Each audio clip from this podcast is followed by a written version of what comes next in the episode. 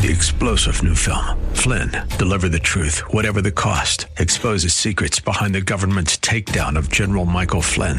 Flynn knew what the intel world had been up to. He ordered the first audit of the use of contractors. This set off alarm bells. He told the truth. He was the most dangerous person for Donald Trump to hire. They had to get rid of Flynn. Flynn, deliver the truth, whatever the cost. Available now. Watch it today. Go to salemnow.com. Salemnow.com. This is the Word to Stand On for Life with Pastor Ron Arbaugh. Your word is sharper than any two-edged sword. And it cuts deep into my heart. The Word to Stand On for Life is a radio ministry of Calvary Chapel in San Antonio. A live call in show here to help you answer your questions about the Bible and how to apply the Word to your daily life. For more information on Calvary Chapel, visit our website, calvarysa.com. Get your Bible questions ready and call in now to 210 340 9585. It's The Word to Stand On for Life with Pastor Ron Arbaugh.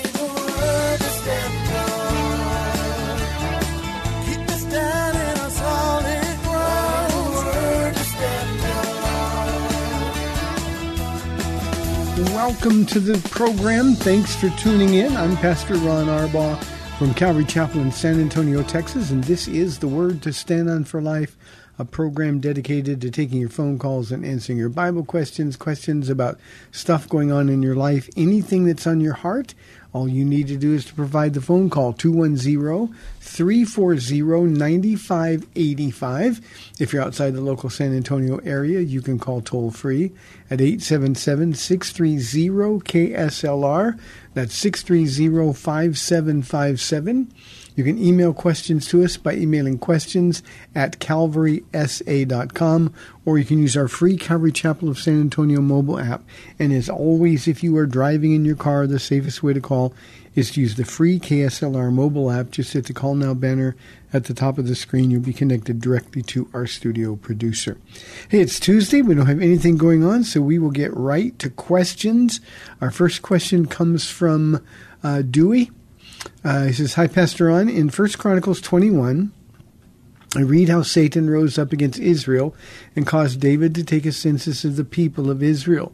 According to the scripture, God did not want King David to do this, but to totally rely on him and not the numbers. I saw how Joab tried to reason with David that this excuse me, that this action is against the Lord's command. However, Joab obeyed his king with great distress. King David obeyed God and did it anyway, which caused God to be displeased with the census and punished Israel for it. Why does God let our own personal sins have such profound consequences in the lives of other people, and especially those we love? Could you elaborate more on this scripture? I'd just like to know what your thoughts are. Dewey, this is a great question for, from, from a lot of perspectives. You know, we have a tendency in the world that we live in uh, to, to to sin. You know, we're so independent of, of other people. We don't need anything. What I do doesn't bother anybody else or doesn't affect anybody else. When we sin, do we? There are consequences, and those consequences get played out in the lives of others. You know, I tell Paula all the time, you know, when we're struggling with something, somebody's not doing the right. The one thing we don't have the right to do is mess with other people's lives. And when we make selfish decisions, when we make ego driven decisions or insecurity driven decisions or fear driven decisions, when we let those decisions um, change what we do, um, then there's going to be people hurt. And especially in the, the, the place of a king, King David, um, th- that Jesus is principled, whom much is given, much more is required. Uh, David understood that the people needed a shepherd after God's own heart. David understood that people were watching him. And David understood from previous experiences his sin with Bathsheba and the murder uh, of Uriah. David understood that other people are affected by his sin. And in this particular case, uh, this this seems to be the sin that God considered the worst of all. David, after a lifetime of trusting God, suddenly didn't. David's ego got out of control. And he decided one day to count the troops of Israel, the fighting troops of Israel, And the reality was that um, um, he was saying, uh, I want to see how strong I am. And of course, God won't share his glory with anyone. And so the point is, David wasn't strong except through his relationship with the Lord. It's kind of like Samson. You know, Samson was very, very strong, but he was only strong when he was in covenant with God. Um, that sad line in Samson's story uh, the spirit departed and Samson knew it not. Uh, well, in this particular case, David touched God's glory and the people would be affected. Now, let's bring this a little closer to home. A husband gets on the internet and looks at filthy stuff. His family is going to suffer the consequences, his marriage, and by extension, his children. Um, a, a husband or wife cheats on their spouse, and other people are going to be affected. I once, Dewey, had a woman in the church uh, who came to me and said, You know, I love my husband, but I'm not in love with anymore. And my first question to her was, Okay, who are you talking to? There's somebody else. No, there's nobody else. There's always somebody else. So, well, well, I can't help it. I'm in love with him. He gets me, understands me. And here's what she told me. She said, I'm going to leave my family for him. And I looked at her. I said, Two things. How can you do this and sin against God? And how can you do this knowing that your children's lives are going to be affected. She got really defensive. She said, Pastor Ron, I, I, you know I love my kids. I would die for my kids. And I said, He's not asking you to die for your kids now. He's asking you to live for your kids. He's asking you to stay with your husband, to love him, to repent of your sin. And, and are you willing to do that for your children? And she wasn't there are consequences. And one of the things, Dewey, that I really try to communicate to our church here at Calvary Chapel is that everything we do affects somebody else. Now, let's bring it a little bit um, more to the time that we live in. In our nation, we don't have kings, but we've got a president. You go back to 2015, and uh, legislation was passed to to uh, um, legalize gay marriage a nation approved a vile sin against God. And that was leaders who did it a president, senators, House of Representatives, congressmen, then finally Supreme Court. And you see what's happened since that time the numbers of people, the sheer numbers of people who are now comfortable in their sin and parading their sin publicly. Young men and women who are confused and say, well, this is a good thing now and I can get attention. You can see how homosexuality has increased exponentially. We see now the same dynamic at work with this transgender craziness we say it's okay. Anything the government says is okay, it increases in practice and acceptance. I can go back to 1973. The government said it was okay to kill children in the womb. And the result is 65 million unborn children who were murdered. There are consequences. That, by the way, is genocide. That's, that's a holocaust against kids and nobody says anything about it. That's why God was so angry. That's why this was say, uh, David's worst sin. Now, to his credit, David, as soon as he was confronted by the angel of the Lord, he repented. He was given the choice of three um, punishments. He chose the one that depended on God's mercy. He knew that God would be merciful. And mercifully, the plague was stopped. But please don't ever, ever forget that the choices we make to sin against God cause a lot of pain. My final thought on this, Dewey, and, and Dewey, since I know you, you know a little bit about uh, my story. Uh, the choices I made um, devastated my family. And I would have protested against that. I would have said the whole time, what I do doesn't affect them. It's just my own personal choice uh, devastated my family. I almost turned Paula into an alcoholic. She started drinking just just to get to the place where she could she could be able to handle me coming home. And um, there are consequences that we have to bear.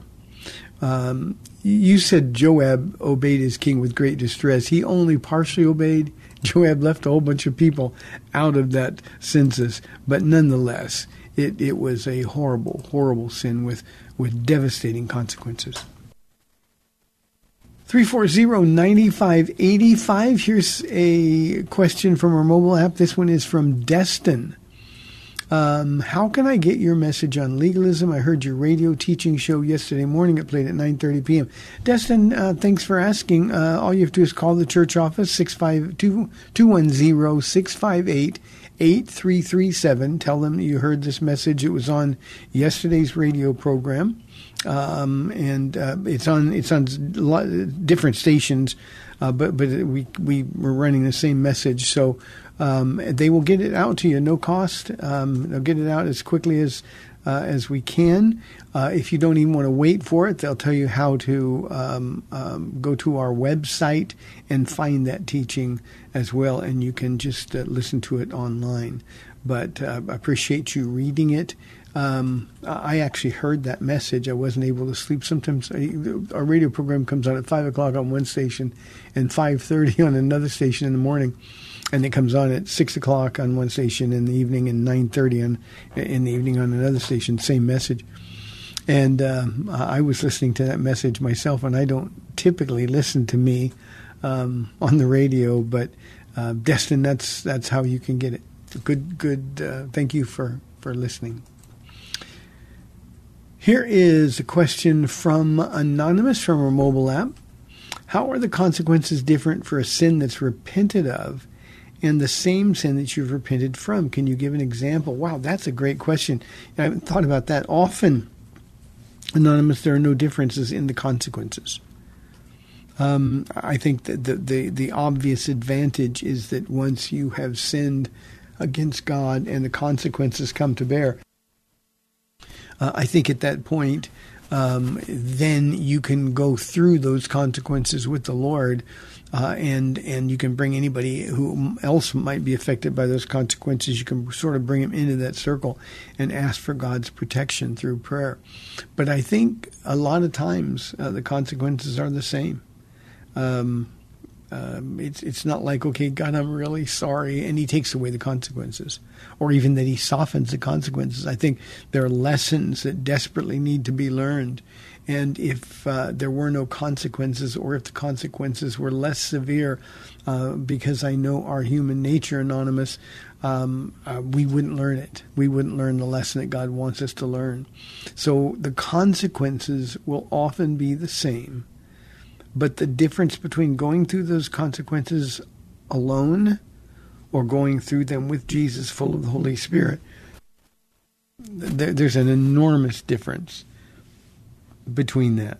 So I hope that makes sense to you. I, I wish I can give you an example of of, of um, a consequence from from our Texas history here.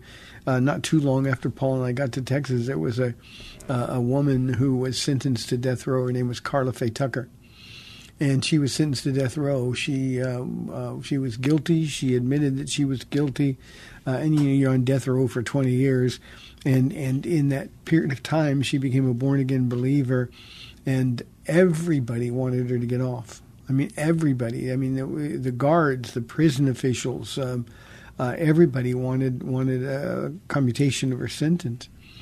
And and she she said, no, uh, I I'm guilty. Whatever the consequences are, I'm ready to meet Jesus. And uh, she was put to death. Now, a lot of Christians at that point thought, well, why wouldn't God give her a break? Consequences have to be there and have to come and uh, she paid for it with her life. At the same time, the moment she left that body, she was in the presence of the Lord. It was just a, a magnificent uh, conversion. So that that's just one example, I think, of many. Good question. Thank you very, very much. Let's go to Cindy from San Antonio on line one. Cindy, thanks for calling. You're on the air. Hi, Pastor Ron. Hi, Cindy. I, I was Hi, I was reading in Psalm 139 and and on verse 8, I've got two different translations. I've got the NIV, the 84, and I've also got a Gideon's, one of these old Gideon um, New Testament Psalms um, Bibles. Now I'll read the um, NIV first. If I go up to the heavens, you are there. If I make my bed in the depths, you are there. Now, it says in the Gideon, if I ascend to heaven, you are there. If I make my bed in Sheol, S H E O L, you are there. Now, what I'm curious about is the is the term "if I make my bed." My mom used to always say, and and it just I cringed when she did this to me. Well, you made your bed, now you'll have to sleep in it. Because to me, you know, yeah, your your your your mom knew my dad, Cindy. well, I hated it when she did that because I always thought that, well, so what? You made a mistake. You can change. It doesn't mean you have to stay in that bed and sleep in it. And, uh, anyways, where my question is going is if a believer continues to do something that they know is wrong, is that considered making your bed in, in, in Sheol? And but then it also says that that God is there. So so God is there waiting for somebody to stop doing what they're doing that is so wrong. Does that tie in? Does this is this making any sense? Yeah. Yeah, it Yeah. is. In, in fact, Cindy, you, you you understand it correctly. The the the idea of if I make my bed, it's it's a- a circumstance of of, of permanence. Uh, if if I choose to um, um, do the wrong thing, Lord, um, if I choose to live like hell, and that's exactly what he's saying there, um, then he's going to be there as well. In other words, there's no escaping. Now, I think this this is such a wonderful song, uh, a wonderful, wonderful psalm, and so you've got to you got to understand um, David's heart here.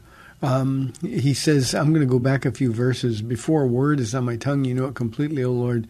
You hem me in behind and before. You've laid your hand upon me. I love that God uh, hems me in, that He goes before us, but He's also behind us, protecting our rear guard. Uh, and then he says, "This such knowledge is too wonderful for me, too lofty for me to obtain, or to attain, rather." And then he says, "Where can I go from your spirit? Where can I flee from your presence? If I go to the heavens, you're there. If I make my bed in the depths, you're there." Verse nine says, "If I rise on the wings of the dawn, if I settle on the far side of the sea, even there your hand will guide me, your right hand will hold me fast." So this is a statement of security and assurance. That's what he's saying. He's saying there's nowhere I can go from you. And the the good part about making my bed in the depths, if I'm going to, uh, conversely, you know, if I go to heavens, you're there. Obviously, we walk in the spirit and we reap from the spirit. But if we walk in the flesh, we reap from the flesh. And he's saying, even then, God is there. And all we have to do is turn around. That's what repentance is. All we have to do is turn around. And when we do that, He's right there. And we have that instant forgiveness, Cindy, uh, of our sins and, and the instant restoration of our fellowship with the Lord, full and complete access. Uh, so God follows us. He follows us uh, when we're walking with Him. He follows us when we're not. Paul writes to Timothy and he says, When we are faithless, you, God, are faithful. And that's the same kind of idea here. So this is uh, one of those magnificent Psalms. Um, Lord, you have searched me and you know me. You know when I sit and when I rise. You perceive my thoughts from afar. Uh, the idea there is even though I feel like I'm far from you, Lord, you're right there because you know everything. You discern my going out and my lying down. You're familiar with all of my ways. Before a word is on my tongue, you know it completely, O Lord. And Cindy, that's the idea here. So um, even when we choose to walk away from the Lord, He's right there. That's why repentance and uh, First John one nine says, if we confess our sins, that is to agree with God about sin, um, He's faithful and just to forgive us and to purify us. And that in the Greek is in the continuous present tense, meaning He's always right there, and it's a continuous action, and we're purified. It's a verb. We're purified from all unrighteousness, and God is right there. I think the point is it makes no sense to walk away from it, makes no sense to try to hide from him. He's everywhere. And that's why that psalm is so encouraging. Wonderful question, Cindy. Thank you very, very much.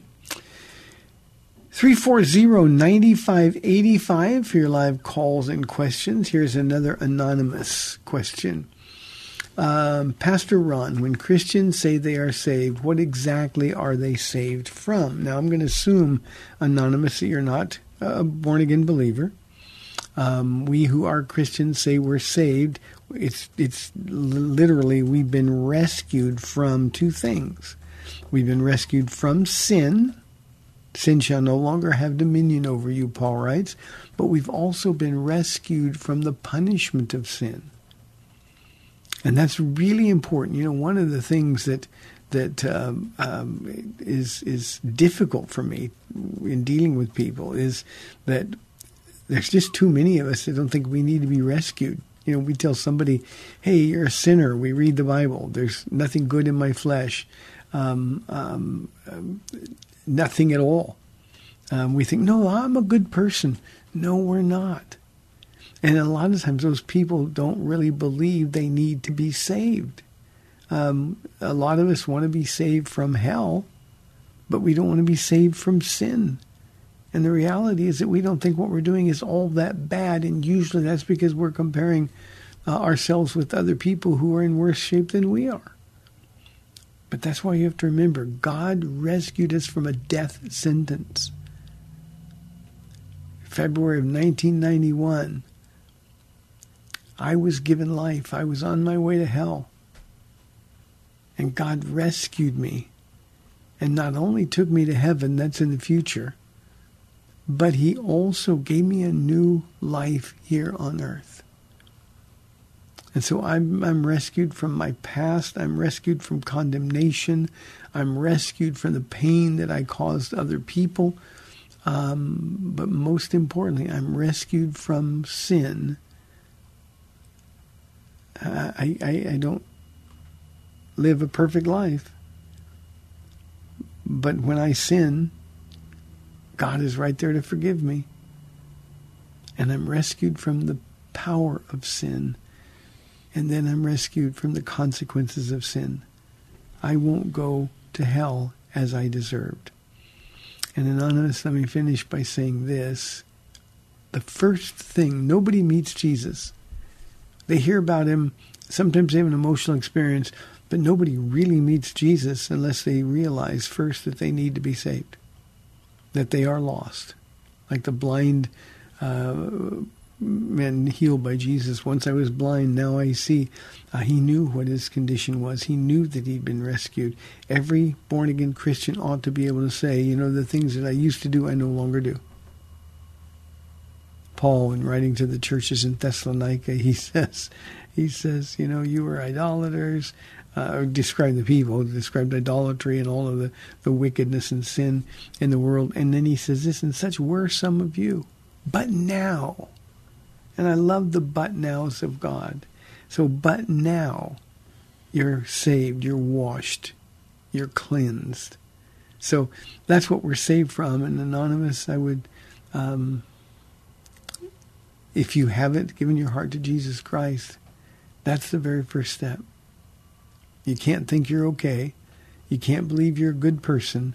You got to realize that apart from Christ, there is absolutely nothing whatsoever that's good in your flesh.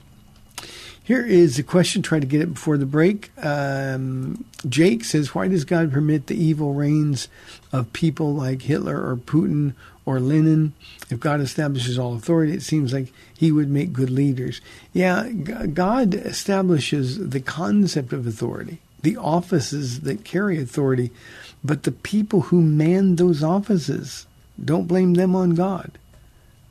Um, you know, if if you expect that God is going to stop uh, evil people in this world, uh, then you're going to be disappointed because that's not at all God's responsibility. And I've said this many times on this program, uh, but it's more germane now than ever. It seems like we get the kind of leadership that we deserve. And when we look at the leadership in this nation right now, we know we're in trouble. We don't deserve any better than that. So don't blame God for the evil reigns of evil people. Um, God established the positions of authority, but He did that so that they would represent Him. He did that so that the, the, the people would be better off. He did that so that there would be order in this world. And from the beginning of time, uh, Samuel warned Israel against this before they, they wanted King Saul. Uh, he said, Look, he's going to take your children, he's going to take your money, he's going to take your property, um, he's going to do all these things. And they still said, You know, we know you're right, but we still want a king. And so God gave the people then what he wanted. So um, evil isn't anything new, and that evil has been around for a very, very, very long time. So, Jake, don't blame God for the bad things that people do. Well, we've got 30 minutes left in the program 340 9585 or toll free 877 630 KSLR. This is the Word to Stand Up for Life. I'm Pastor Ron Arbaugh from Calvary Chapel in San Antonio, Texas. We will be back in two minutes.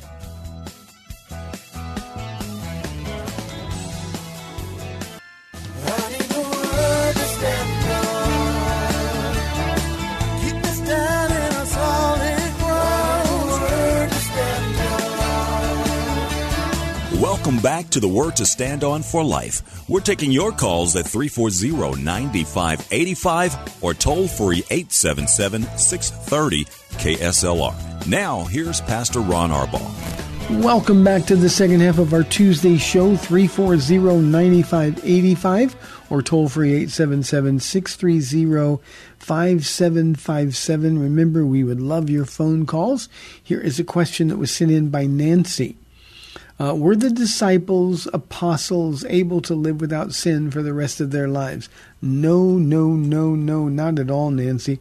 We all continue to sin. In fact, the apostle John deals with that very issue in First John when he says, if anybody says that he is without sin, he's a liar and the truth isn't in him. So, no, not at all. Any more than you or I, Nancy, could live uh, even a day without sin. So, no, they weren't at all able to live without sin. The idea that there's any possibility that any human being could live without sin, uh, that is uh, heresy. It is a lie from the devil. But you know what? It's it's a pretty popular heresy.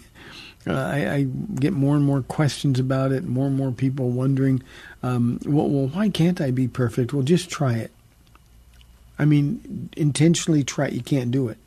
So we know that uh, Paul, for example, had a falling out with Barnabas. Now, I'm not suggesting that it was caused by sin, but different point of views. Um, um, Peter um, had to have Paul uh, approach him and, and confront him to his face about some doctrinal issues that, that Peter was falling down on. So while we might not have a bunch of their sins listed, rest assured that the man who is supposed to be the closest to God is still a sinner. And that's why he needed to be rescued, uh, because there was only one man who lived without sin.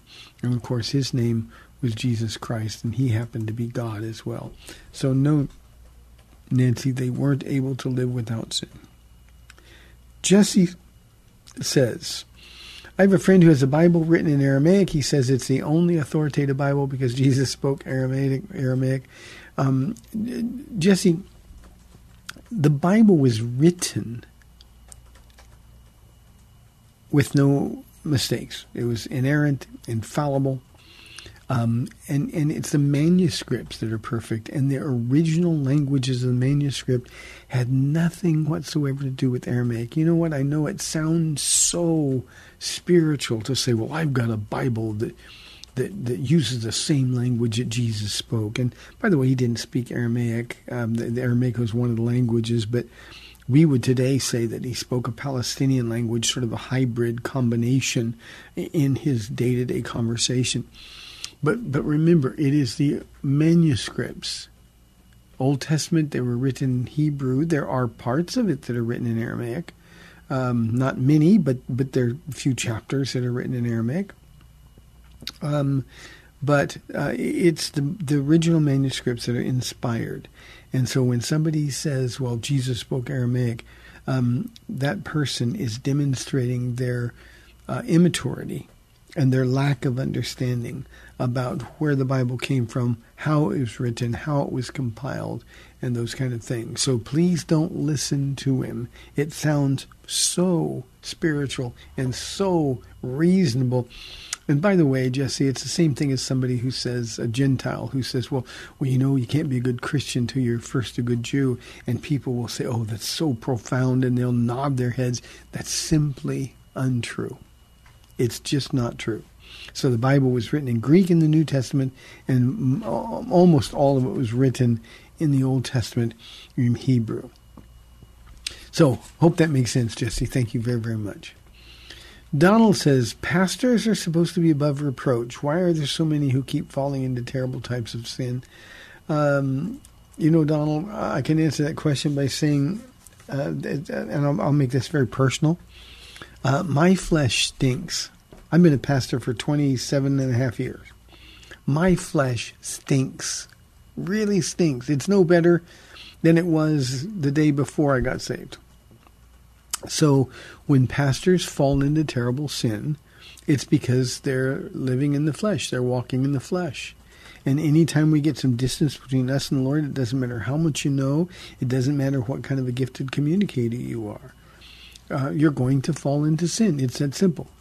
In order to, to walk in a way that glorifies Jesus. You know, Paul speaks often in his epistles about growing in the knowledge of God and in the knowledge of God's will for our lives.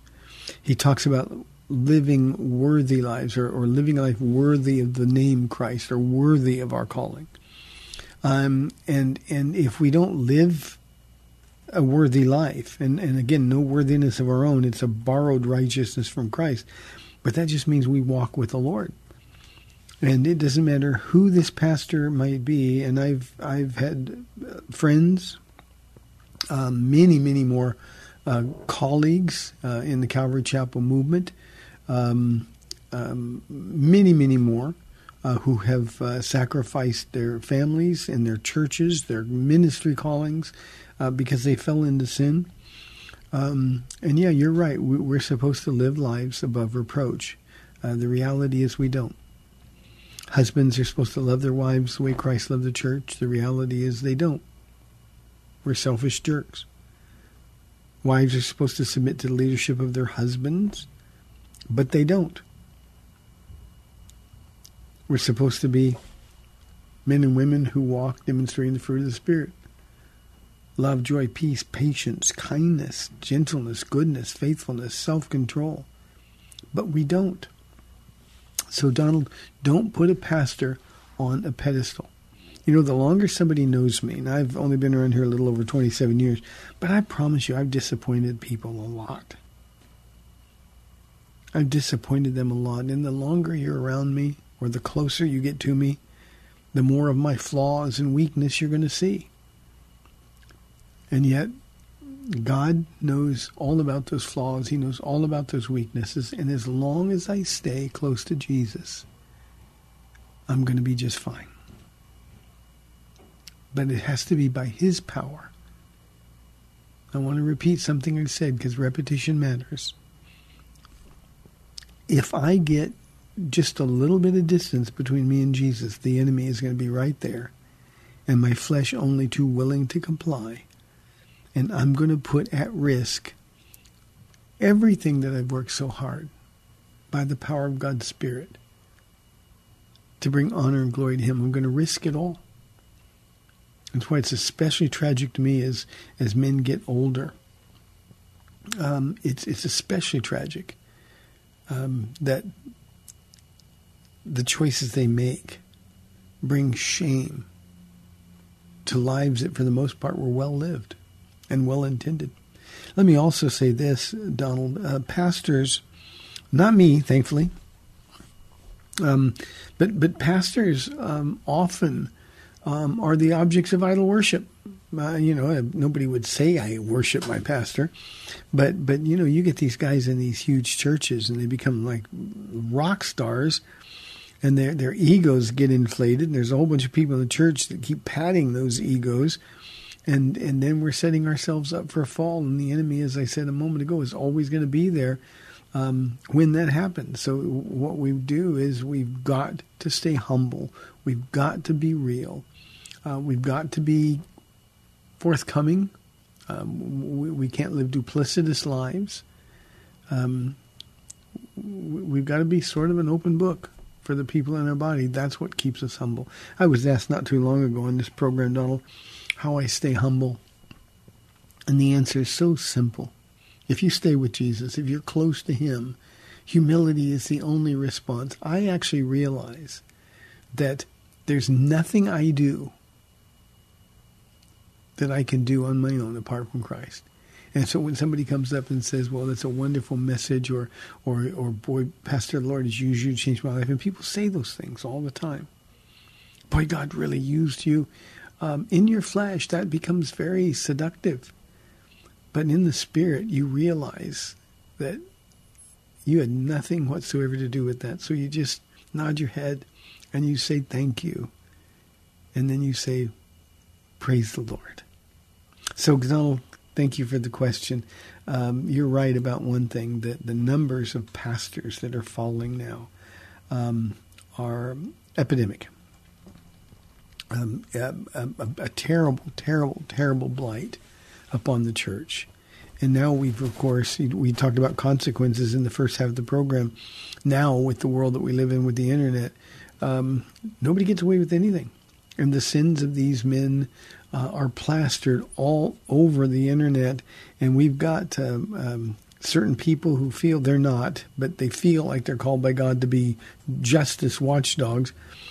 Um, and they're going to continue to blab the the um, sins of the pastors all over the internet, and they're going to, in their own self righteous, going to be think they're doing good. You know, I keep thinking about um, Noah's sons, um, Shem and Japheth, walking in backwards to cover his nakedness. Um, we get discovered, our sin will find us out. We deserve the exposure, but the people that delight in exposing it um, they're the spiritual descendants of Ham. Good question. Here's a question from Natalie. Love is the greatest gift of all. So why is it wrong to love someone of the same sex? I want my gay friends to be happy. Natalie, um, you're probably not a believer. Uh, I don't know you, so uh, um, I can't judge your heart, but I can tell you that that 99 times out of 100 somebody who who um, has a reaction like this doesn't really know Jesus at all. They've not been born again because if you're born again, you have to agree with Jesus. You want to know why it's wrong to love someone the same sex? Because God said so, period. That you would say you want your gay friends to be happy. You want them to go to hell happy? And even the question, the way you phrased it, Natalie, it doesn't sound at all. I mean, not not at all. Um, like you believe that your gay friends are going to go to hell. Apart from being born again, everybody's going to go to hell. And our job is to deliver a message because we love people to deliver a message that this is the consequence of the choices that you're making. And and what they have is not love. What they have is a perversion of love. And they don't love God. And that's a requirement of being born again. So Natalie, every gay person who and, and there are gay people who claim to be Christians. It doesn't matter what church they were raised in, it doesn't matter if they were baptized if they're living a life, Galatians six or Galatians five and uh, 1 Corinthians six both say that people live who live lives like this. This is a willful lifestyle choice. Uh, they will not inherit the kingdom of God. How can you call somebody your friend when you won't tell them the truth about their future in eternity? The only the only answer to that question is that you don't really believe that what the Bible says is true. And that's why, Natalie, you need Jesus. You need Jesus. Love truly is the greatest gift of all. That's why God gave his son for your life and for mine. So, Natalie, what you need to do is open your Bible and open your heart and let the Spirit of God speak to you. Let him talk to you about your sins. Forget your gay friends. This is about you and Jesus. What are you going to do with this man, Jesus? I hope you take this seriously because you and your friends are in danger for eternity, Natalie. Next question, 340-9585. We still got a little bit of time for some questions if anybody wants to call. Here's a question from Precious. Not my Precious. That's Paula, God's name for Paula. But this Precious, she's written in before and called in once, I think. Um, she says, Did Martin Luther go to heaven even though he hated Jews? Um, I'm presuming he did. Um, I mean, certainly he was a believer. Certainly he was used by God uh, in his Reformation. Um, but you're right, Precious. He hated Jews. I mean, he hated Jews. He hated Catholics too uh, at the end, but he hated Jews. And, um, um, you know, um, it, it's hard for me to understand how born again people filled with the Spirit of God um, can be prejudiced like that. So we'll find out when we go to heaven. I know a, a, lot of people saying, "Of course he went to heaven. He was the one who who started the Reformation." Um, you know, there's a lot of people that started well and didn't finish at all. So, um, my assumption is that he's going to be there, and he's going to be deeply, deeply, deeply ashamed of his prejudice, um, and he's going to lose a lot of rewards because of that prejudice. If you say you love God, but don't love people, you're a liar and the truth isn't in you. That's what John says. John, I love First John because he's so direct. At his age, he's writing He's not worried about being politically correct or socially correct. He just, this is the way it is. Martin Luther hated Jews.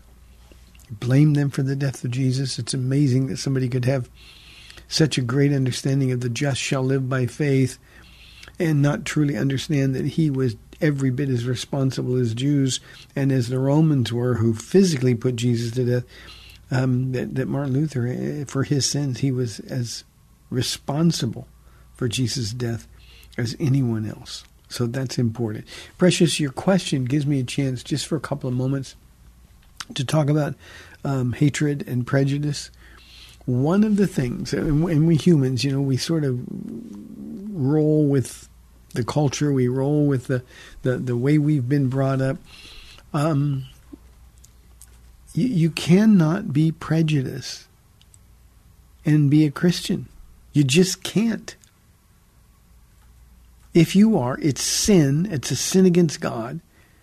And at the very best, you are a believer, but your relationship with God is completely broken. You can't pray. You can't uh, get answers to your prayers. You, you can't walk in the will of God if you're prejudiced. It's that simple.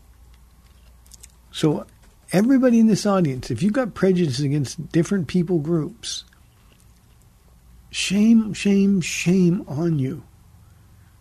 And we need to remember that because there is absolutely no excuse whatsoever. You know, when I met Paula, um, and my, I told my mom and dad that uh, this is the one. Um, my dad disowned me. Um, I was always my dad's favorite, but when I brought home a black girl, um, that was the end of it. And he told me, he said, uh, Ronnie, nothing I can do about it. I'm too old to change. It's the way I've always been. I'm too old to change now and my grandmother, bless her heart, who is in heaven and who prayed for me and uh, so much. My grandma's the only time I ever heard her swear, and I'm not going to use the word here on the air, but but um, she she was right there in the house. My dad was getting angry, and and she was there. And when he said that, I'm too old to change. She said, Roger, that was my dad's name. I'm a lot older than you. And if Ronnie loves her, I'm going to love her. And my grandmother loved Paula until she went to be with Jesus. We've got to get over this thinking about people in terms of color. God looks at saved and unsaved, period. So we can't be responsible, or we have to be responsible rather. Here's a question just called in by Thomas to the studio producer. What's the real cause of prejudice and racism? Sin nature. Thomas, we esteem ourselves better than others. We have an inflated view of our own value, our own worth. We're blind to our own sin. And because we have that sin nature, uh, we have a fear of other people. We're uncomfortable. We don't want to be uncomfortable. There's all kinds of reasons. There's all kinds of reasons. But the reality is, is um, people who aren't saved are prejudiced. It's built in. It's always been that way from the very beginning of time. Started with Cain and Abel, with Cain's murder of Abel. And then as people spread out, uh, one group hung with their people and dissed the other people. And uh, these rivalries came. But, but believe me, it's sin. Uh, it's an enemy. It's uh, our, our own sense of pride. Um, racism is simple. It's the ugliness, a lack of love. And there's no other way to describe it, Thomas. That's the real cause. Sin in this world. Division. The enemy is a divider, the accuser of the brethren. And so our response as believers is is simply to love the people for whom our Jesus died. So Thomas, that's the best answer that I can I can give you for that. You know, we uh, unfortunately the church's history is stained by racism. Um, you know, all kinds of unspeakable things were done by uh, people who said they were Christians um, when when this country was dealing with slavery, uh, in the aftermath of slavery, in in in, uh, in, my lifetime growing up, you know, when uh, um, the civil rights movement was going on and Martin Luther King was being used by God I'm, I'm an imperfect man, by the way, but being used by God to bring attention to to uh, this kind of hatred and racism, um, and um, people many times staked their cases on the Bible says this. I've even been told, Thomas, that I wasn't fit to preach the gospel uh, because I have a, a mixed marriage and God is against mixed marriages. Not at all understanding uh, what God meant or even caring. But people who claim to be Christians have been responsible for all kinds of horrendous, hateful, murderous acts from the beginning of the world all the way to now. And we still have churches that are completely segregated in this country. Um, you know, the only the, there's only one reason for having a church that is segregated, and that's the language or communication. That's that's the only only acceptable reason. If you go to an all white church or an all black church or an all Mexican church or an all uh, Asian church, uh, only if it's a language situation does that make any sense at all. And here's what I know for sure: if we teach the Bible, we open it, we teach it, God brings people. We don't bring them. We don't set out to grow our church. God brings people.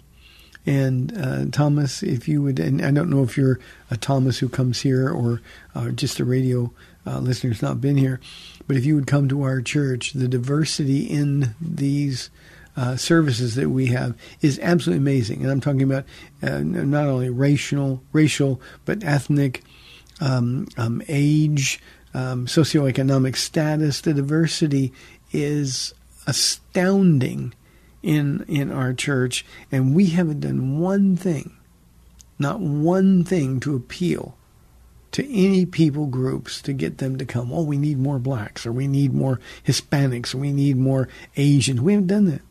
We just unlock the doors and teach the Bible, and God brings people because He knows that He can trust us with them. That's what church ought to look like. And God will do that work. It's just unfortunate. A lot of times uh, we won't let Him do that kind of work. Okay, I got time maybe for one more question. Pre- uh, I got to Precious. This This is Mallory. Um, what is your opinion about contemporary Christian music for worship? Um, Mallory, I'm not a music person. Um, I, I'll be honest with you. Listening to music in the background drives me crazy. Um, literally, I, it, it makes me angry. Um, I'm just not a music person. Um, when I come to church and people filled with the Spirit of God are worshiping, I, I absolutely love it. Uh, I don't care if they're singing hymns or contemporary Christian music. If their hearts are right with God and the Spirit is leading, the worship is just magnificent. I have had a hard time in the last three weeks. Now, now this happens to me frequently, but but especially in the last three weeks, um, the, the, the songs that they've been singing have really hit me hard here at our church. And and part of it is I, I know the, those people on the worship team, and I, I know what they've been through, and I know their hearts for the Lord. And it's a staggering, staggering thing when the Spirit of God is flowing through worship. So um, that's my opinion. It's fine in church. I don't like music, so it has nothing to do with the music. Now, we've got a great quality of worship here at our church, and I'm grateful to God for that. But uh, it's not like I, I, hear the song and say, "Oh, I got to find that on on YouTube. We're going to find that on my radio," um, because I'm not concerned about that. So music, all as long as it's spirit led and the and the worshipers are spirit filled, the the church body is going to participate in that worship. Hey, thank you, Mallory. Hey, thanks for tuning in. You've been listening to the Word to Stand On for Life. Um, I'll be back, Lord willing, tomorrow at 4 o'clock on AM 630 The Word. We'll see you then.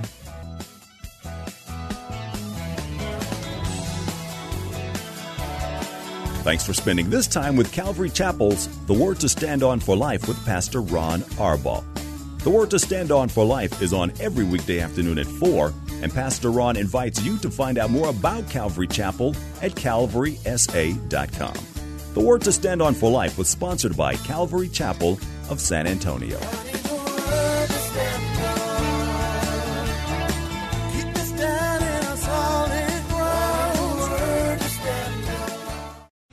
Three star general Michael J. Flynn, head of the Pentagon Intelligence Agency, knew all the government's dirty secrets. He was one of the most respected generals in the military. Flynn knew what the intel world had been up to, he understood its funding. He ordered the first audit of the use of contractors. This set off alarm bells.